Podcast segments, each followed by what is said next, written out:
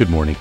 Welcome to our weekly devotional. I'm Justin Allison. I'm the discipleship pastor here at Greenwood Baptist Church. And today we're going to be looking at Psalm chapter 3. We've already talked about Psalm 1 and 2.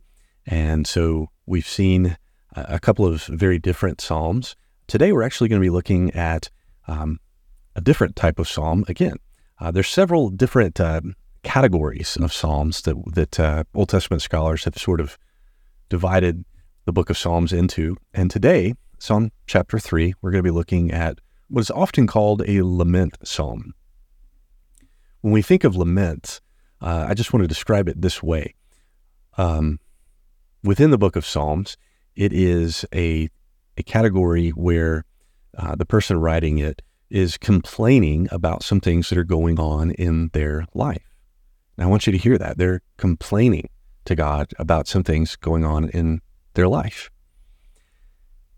But it doesn't stop there. And that's the interesting thing about these lament psalms. Um, then the, the writer will often move to some sort of a um, personal recollection about the Lord working in their life, or uh, it could be a past historical uh, recollection of, of the Lord working in maybe the life of the patriarchs or the life of the nation of Israel. And then there's something from that action that's recalled that causes them to have uh, comfort or hope in their present situation. And it, it changes them as they move forward. Those are the basic elements of a lament psalm. And so we're going to see that today in Psalm chapter 3. So as we look at Psalm chapter 3, another thing that, that's interesting to point out is this one comes with a title. Uh, you'll see that in your Bible in the um, sort of bolded and italicized um, font at the beginning of the psalm uh, that comes before verse 1 in our English translations. In other languages, uh, it, is verse 1 because in Hebrew, that's, that's, it's not separated like that in the original text. But we think, um, I say we, Old Testament scholars generally think of this as um, giving us some insight into how we're supposed to interpret the psalm. And uh, this one, of course, says a psalm of David regarding the time David fled from his son Absalom.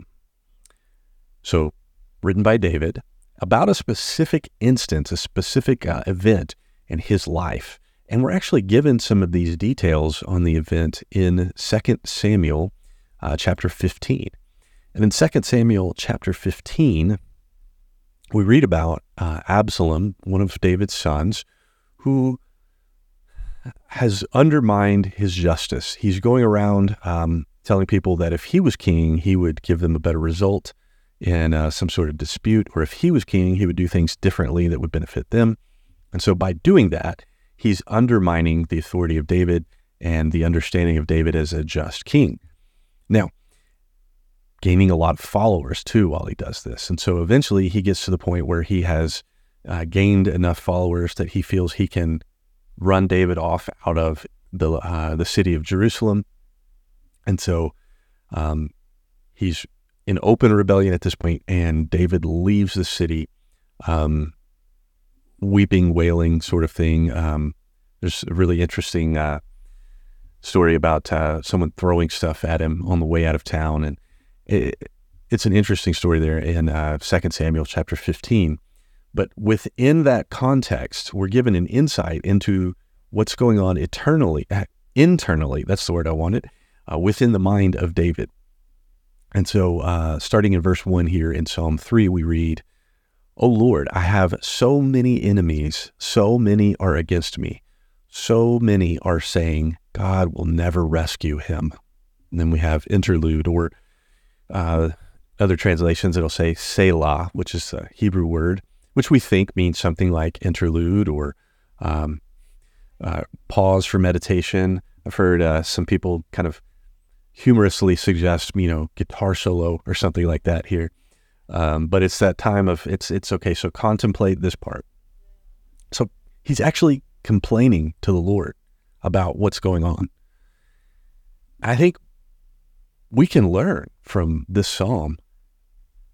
If we have something that we are upset at the Lord about, that we feel God has wronged us in, take it to the Lord. don't fester on it. Don't think um, I should complain to other people about how how this has happened. Take it directly to the Lord.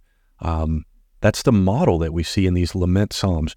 Go to the Lord with these questions, with these problems. Um, and so that's what we see here in verses one and two. And I, I just want to encourage you if you're going through something hard in life, uh, the proper response, biblically speaking, and I'm pointing to Psalms here when I say that, the proper response is to actually say, God, what is going on? God, this is what's happening. Show me what's show me how to to live in this. Show me how to understand this. That's what David did here.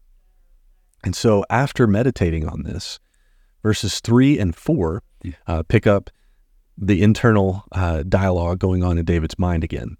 But you, O Lord, are a shield around me. You are my glory, the one who holds my head high. I cried out to the Lord, and he answered me from his holy mountain. This is what has happened in the past. This is what, what David has experienced. David has uh, been a, a warrior king who has conquered a lot, who has uh, always given credit to the Lord for his victories in battle. And so, looking back historically, he's telling God, I, I know this to be true. And I know I've cried out and you have answered me bef- before. Excuse me.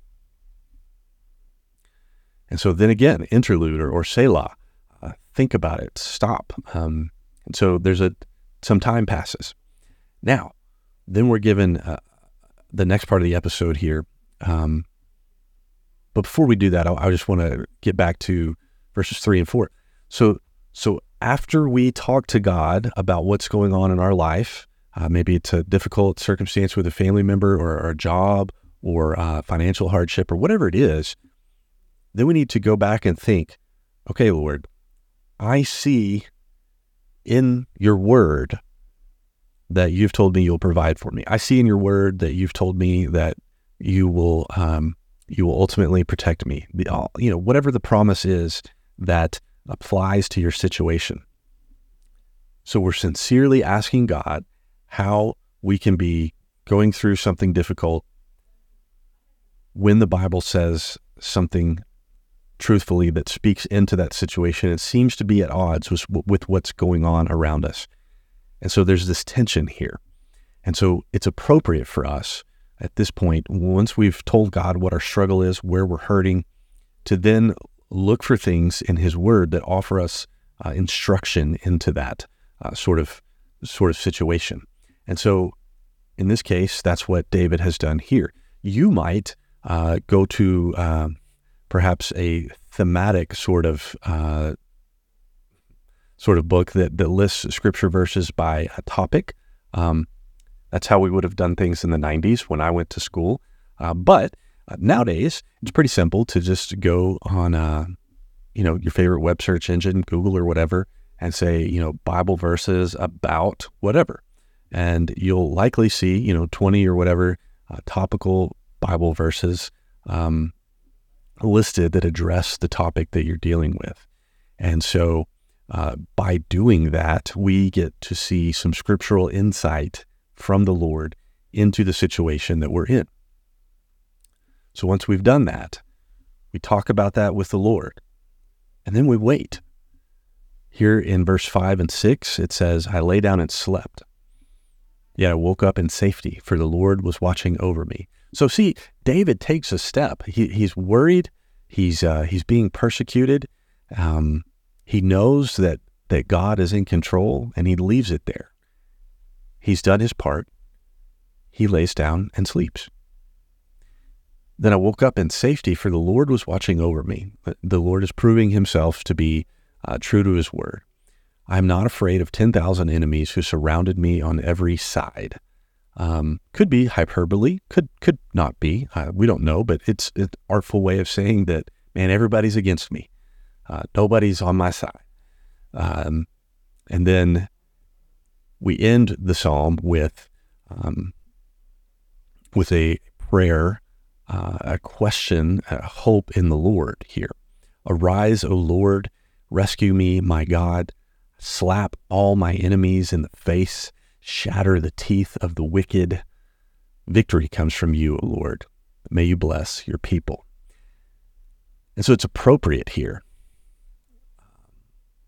It is it is scriptural that David is is asking the Lord to conquer his enemies. Um, in this case, it was a very existential, bodily, um, you know, you can see it right there, threat against him. In our lives, it may be that way, it may not be that way. It may be something more conceptual, something uh, more like finances, um, something more like uh, relational issues. And so we need to pray for God to solve that issue uh, and then move forward as if that's going to happen. Uh, we do know from 2 Samuel that David was um, ultimately able to take back the kingdom from Absalom. Uh, he ultimately regained the throne. And so, what happened here in this psalm, he's hoping that God will, will restore him, and God did. And so that's kind of what I want to leave you with is um, the model for a lament uh, is actually here in the Psalms, and we can see this on the lips of David um, thousands of years ago. That it's okay for us to take our worries, our concerns, our trials, all those things directly to the Lord and and tell Him how much these things hurt, and then to uh, remind ourselves what Scripture says what uh, God has promised and how those two things don't seem to fit together. And then we're going to trust the Lord to work those things out, and we're going to pray that He will take care of things. That's that's what we learn from something like this lament psalm in uh, in Psalm chapter three. So I hope that that's helpful for you. Uh, I hope that you'll do that. Uh, use this biblical model for lament um, in your life this week. And so, uh, definitely want to connect with you more, whether that's meeting up with me at the information desk on a Sunday morning and, uh, and, and talking about other opportunities to grow in your faith, or maybe you email me and we can, uh, we can get to know each other, meet up for coffee or something and, uh, and talk about other, other things as well. So you can email me, jallison at greenwoodbc.com.